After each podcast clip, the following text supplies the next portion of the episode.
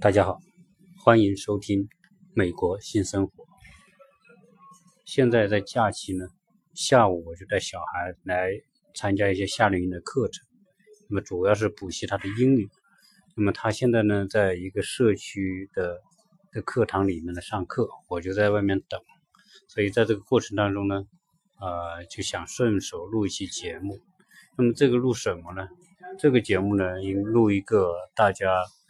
都不太愿意发生，但是又很难说一定不会发生的事情，就是在美国开车时候的交通事故。呃，在我想很多朋友都是开车的，那么在中国内呢，遇到交通事故，大家都知道怎么做，呃，反正都是保险公司、交警等等这一切的这个流程啊，在国内遇到过的，大家都知道怎么做，但是在美国遇到这种保险公司怎么做呢？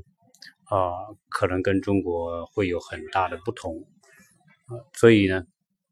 我就把我在这里的开车所见到的，包括自己本人所遇到的一些情况，啊，总结一下。那么同时呢，结合网上有人把交通事故啊的处理的流程做了很细细致的整理，那么我就一并来跟大家聊一聊这个交通事故以及处理的一些方式。在美国，呃，我上一期节目也讲的，这个在美国呢，开车的规则跟中国有很大的不同。那么其中一个大的不同是，呃，美国呢就高速公路开车都很快，这个快的速度呢，基本上让我们会感觉到一刚驶来的时候非常不适应。我刚来美国的时候呢，在高速公路开车的时候是很紧张，很紧张。啊，为什么紧张呢？因为这个美国司机开车都超快。那么你有变道的情况，你有并入，那么你从匝道并入主道的这个过程当中，都要非常非常小心。啊，这个过程当中，那一定是出汗的。如果你是第一次到美国来开车的话，一定是出汗的，很紧张。那么同时呢，在市区开车呢，它的这种规则，呃，也有所不同。其中最大的不同呢，就是它不像中国，中国大大小小的这种交通路口呢。都一定是有啊红绿灯的，而且呢，在红绿灯呢，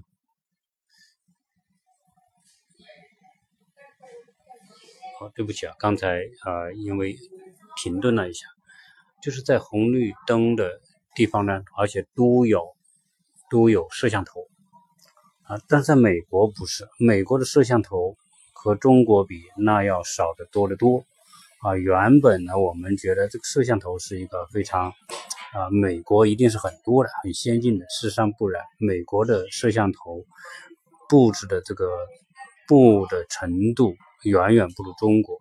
呃，很多交通路口它都没有红绿灯，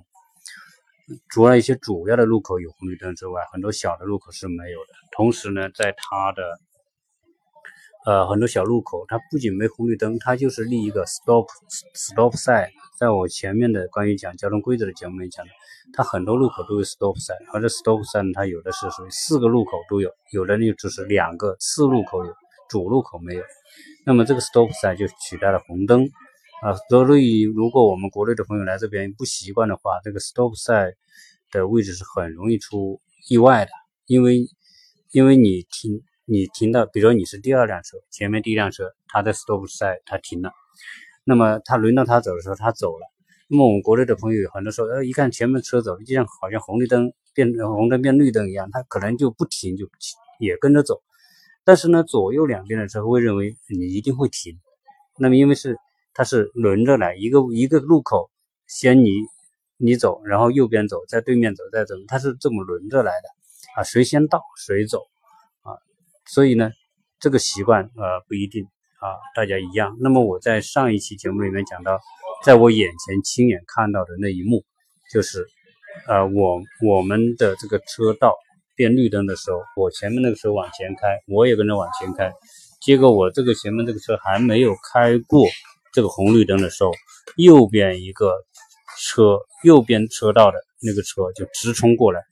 而实际上右边车道呢，它那个时候它应该是红灯的状态。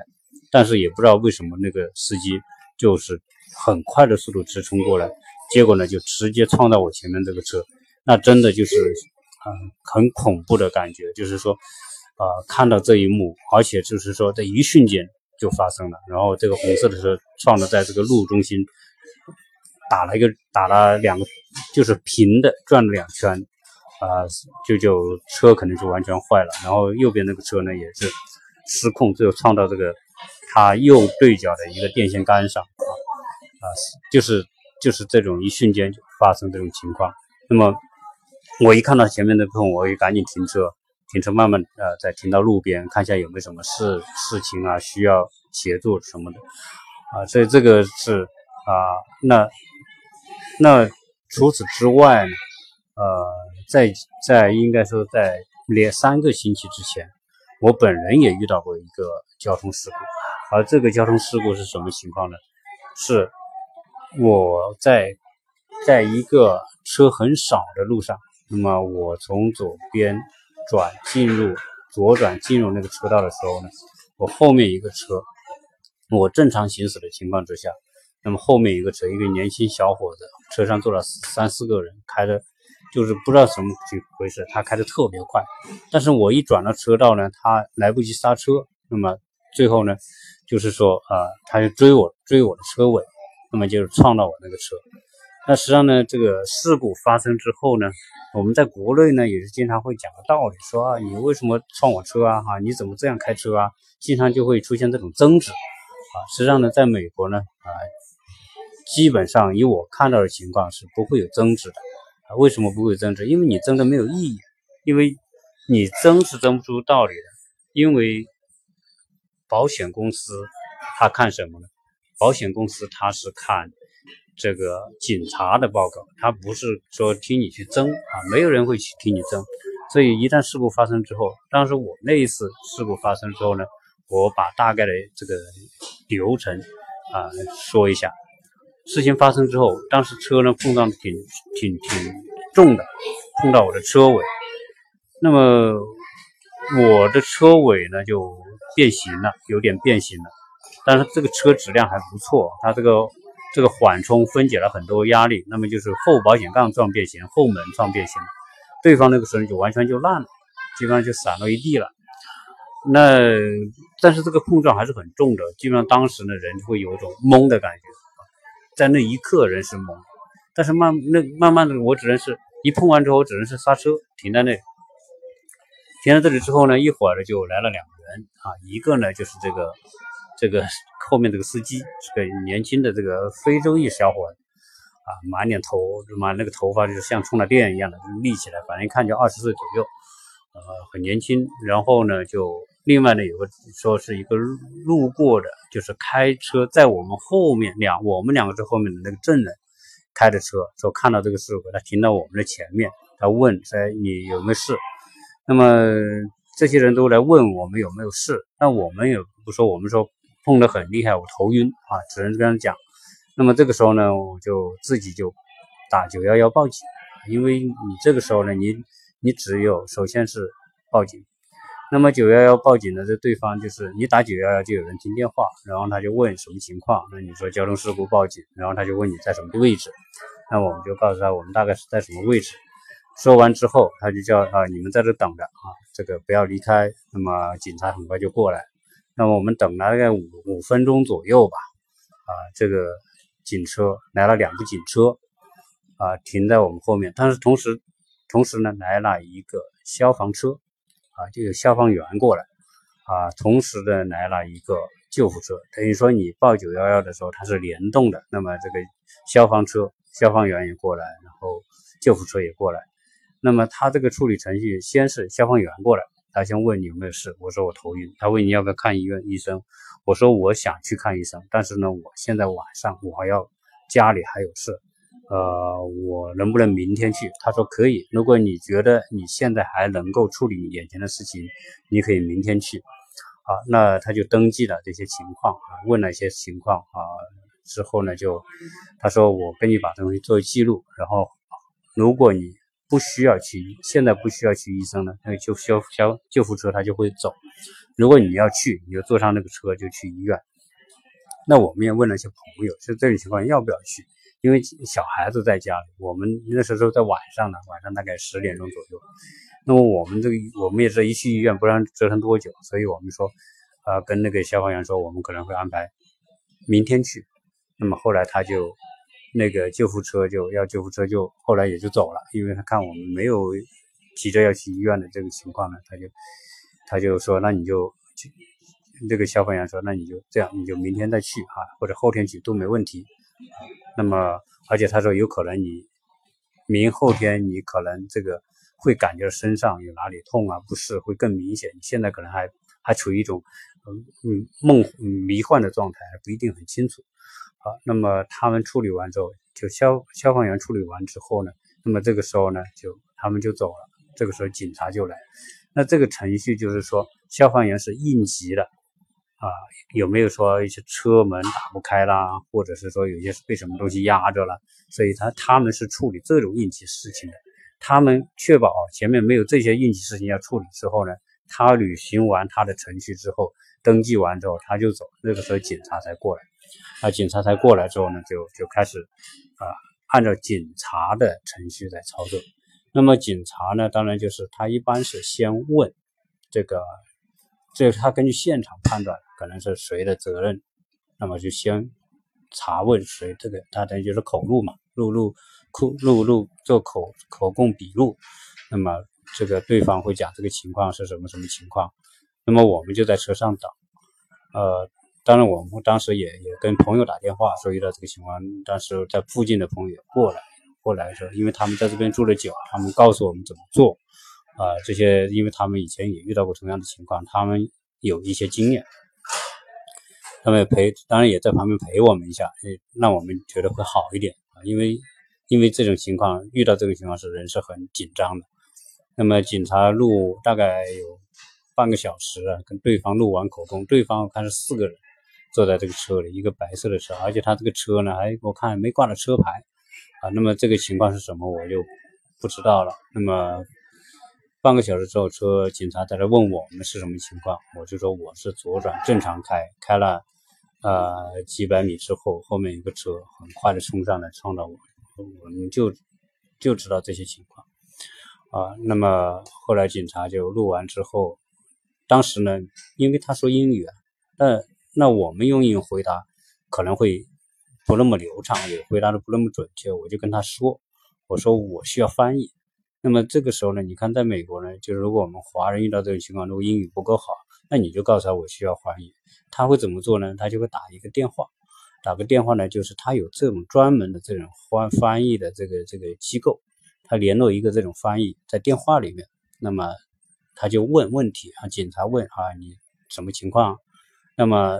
这个翻译给我翻译，那我回答我用中文回答，然后警察呢呃那个翻译呢就把我的说的中文翻译成英文，那警察就听他的这个翻译。啊，这个一来一往就把这个事情，因为这个过程就是一瞬间的事情嘛，非常快，所以也就三言两语，这个就把这个东西描述清楚了。警察就做笔录，做完笔录之后，就跟我们讲，他说你呢，这个，呃，我我在之前我还打了保险公司电话，保险公司那个经纪人的电话，那保险公司经纪人告也告诉我们怎么做。那基本上呢，就是说，警察呢后来就说，啊。我给你一个卡片，但是呢，这个报告呢会要两到三个星期之后才会出这个事故的处理，就叫报告书吧，事故报告书啊。到时候呢，你打电话跟我们联系啊，我们给你这个报告书。基本上呢，保险公司根据警察的报告书来认定责任、认定赔偿的问题。当时我们这个过程就是这样。当然，这个、这个、这个应该说也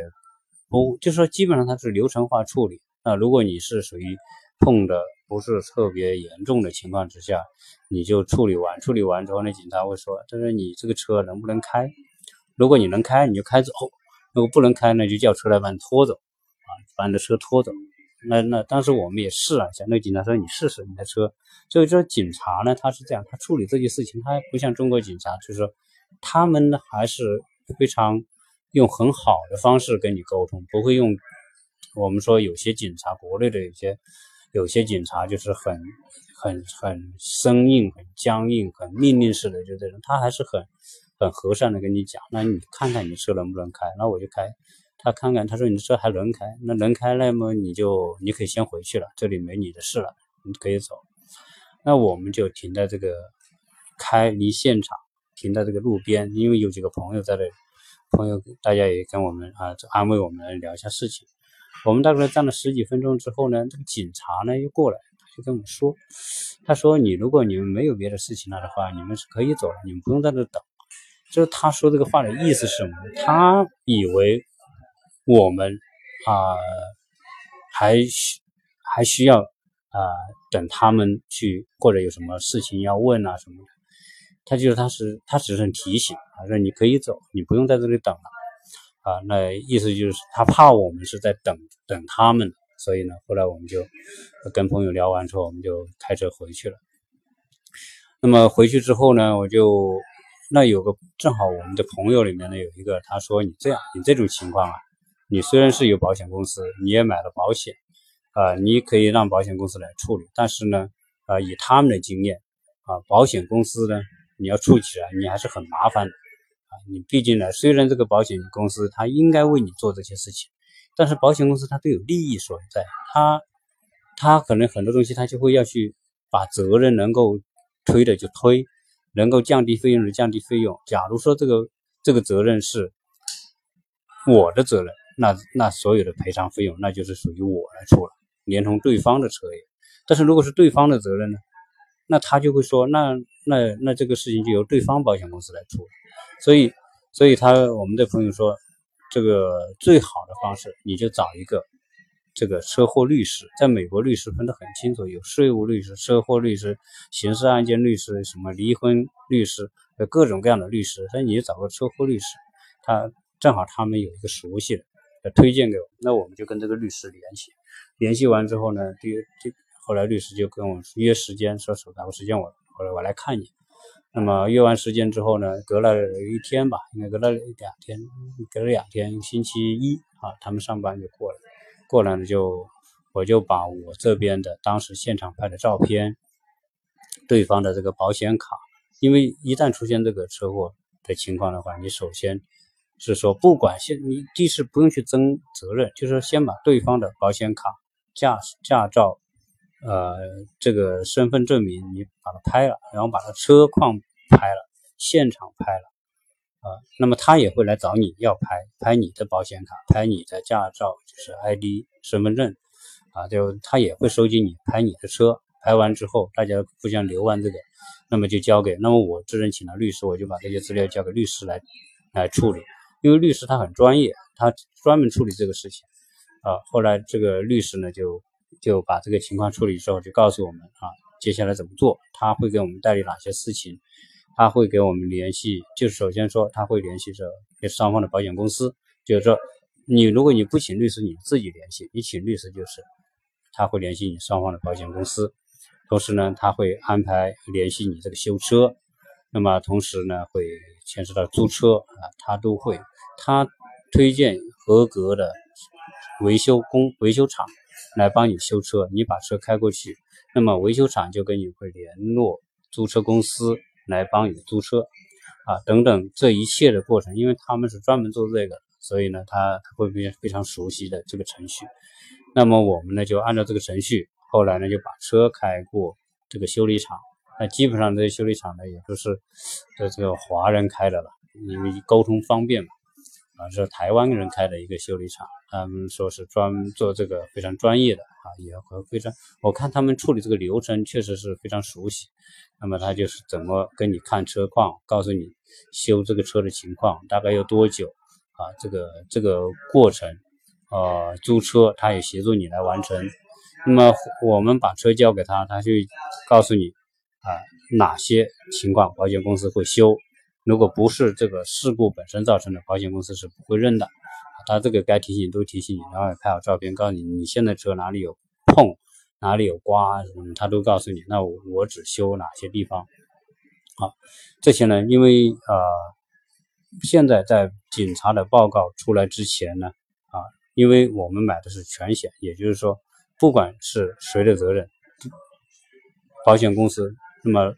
呃，如果我的责任，我的保险公司会会会处理；如果不是我的责任，那么我的保险公司会追对方的保险公司，因为我的保险公司是会有责任来协协助我来追追对方的保险公司的赔偿。就保险公司跟保险公司打架了，他们他们之间讨价还价，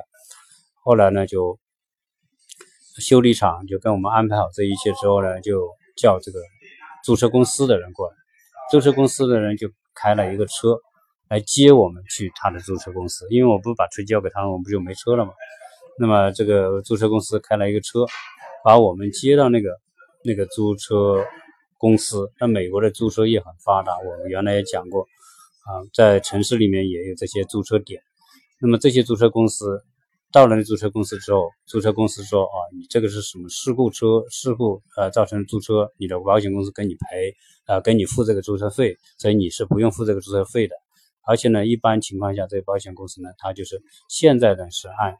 三十美元一天给你付这个租车费，租车费。那么这个租车费就是说，啊，这个保险这个租车公司跟我讲，他说你是三十块钱一天。那么现在呢，因为你是一个叫。”小型的这个我们说家庭车，相当于跟国内的商务车是一样的。但你是那种车，呃，你你要不要租回你同样类型的车？那我就问他，我那我们租这个车有没有超过这个三十美元一天的标准？他说没有，那二十八点五美元一天，意意思是说你可以租一个同样车型的。假如说如果超过，如果我租的这个车超过这个三十美元一天，你就得多出的部分你得自己付。那么我说，如果是不超出，那当然我愿意租同样的车，因为我我们的车是七座或者八座车嘛，就三排座位那种那种可以坐七八个人的车，那我们就租，他就给一个这样的车给我，呃，租期是三十天，也就是说这个三十天是保险公司来付这个租车费，那么呃你就用这个租车的这个车自己自己用。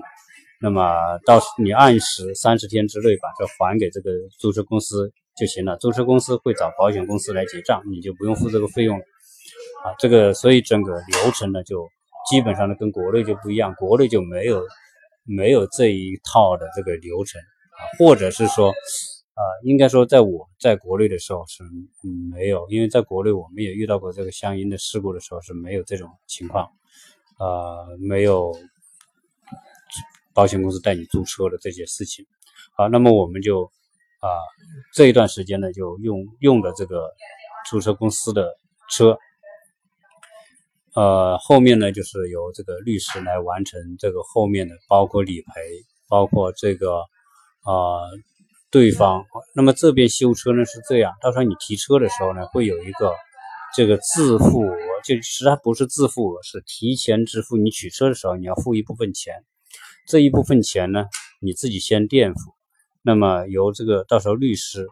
会跟这个保险公司沟通。那么如果是对方的责任，那么律师会找对方的保险公司要回你所垫付的这个修车费。呃，那么剩余的是修车费都是由对方的保险公司出。那么大概是这个情况，自然是流程呢，我们也就理解了。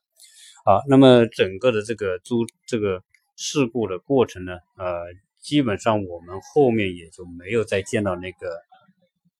没有见到那个当时，呃，造成事故的这个人，我们也没见到，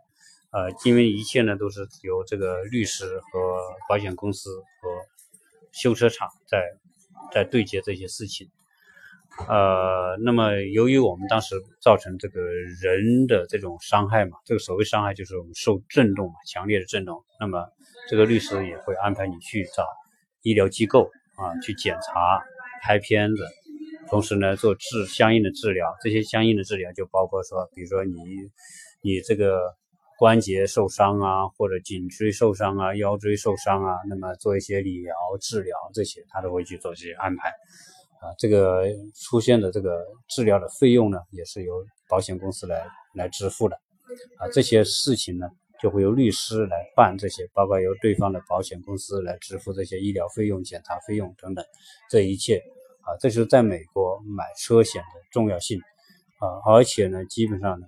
在美，当美国车险也不便宜，一般情况下，一年的费用，你像我们这个车啊，一年的费用呢。啊，大概是在一千三到一千八之间。不同的保险公司，它这个收的保额保险费是不同，当然保额标准也有所差别啊。那么呃，基本上呢，也就是跟国内的这个七八千到一万人民币左右，应该差不多吧。啊，但是只是说哦美国的这个保险呢特别重要，因为在美国呢，你没有车是根本就不行的。你不像我们都在国内，你没有车，可能你还还能够凑合，有公交车啊或者什么的，啊地铁啊啊，现在有什么摩拜单车等等，你反正凑合个一段时间年终，在美国肯定是不行。所以美国的这个现状呢，就是说它的这个呃服务的流程和内容是不同。那么呃。这个事情呢，像这个交通事故呢，是都是大家不愿意发生的。但是呢，呃，我们必须对它有所了解，呃，所以把我的这个整个的过程跟简单跟大家做一些梳理之后呢，让大家有个概念哈。当当万一遇到这个不幸遇到这个相关的事情，你知道怎么做，你心里有个底。那么同时呢，我也在网上搜了一下，就是因为有人呢就把在美国出现交通事故之后的一些流程呢，啊，做了一个一个整理。那么我呢也顺带就把这些整理的内容呢跟大家呃讲再讲一讲。那么有些东西是跟我当时经历是一样的，可能有些内容呢，他他整理的更全面。那么呃，希望这个呢对大家也有所帮助。呃，首先是说建议开车呢，你一定是买保险啊，而且呢，这个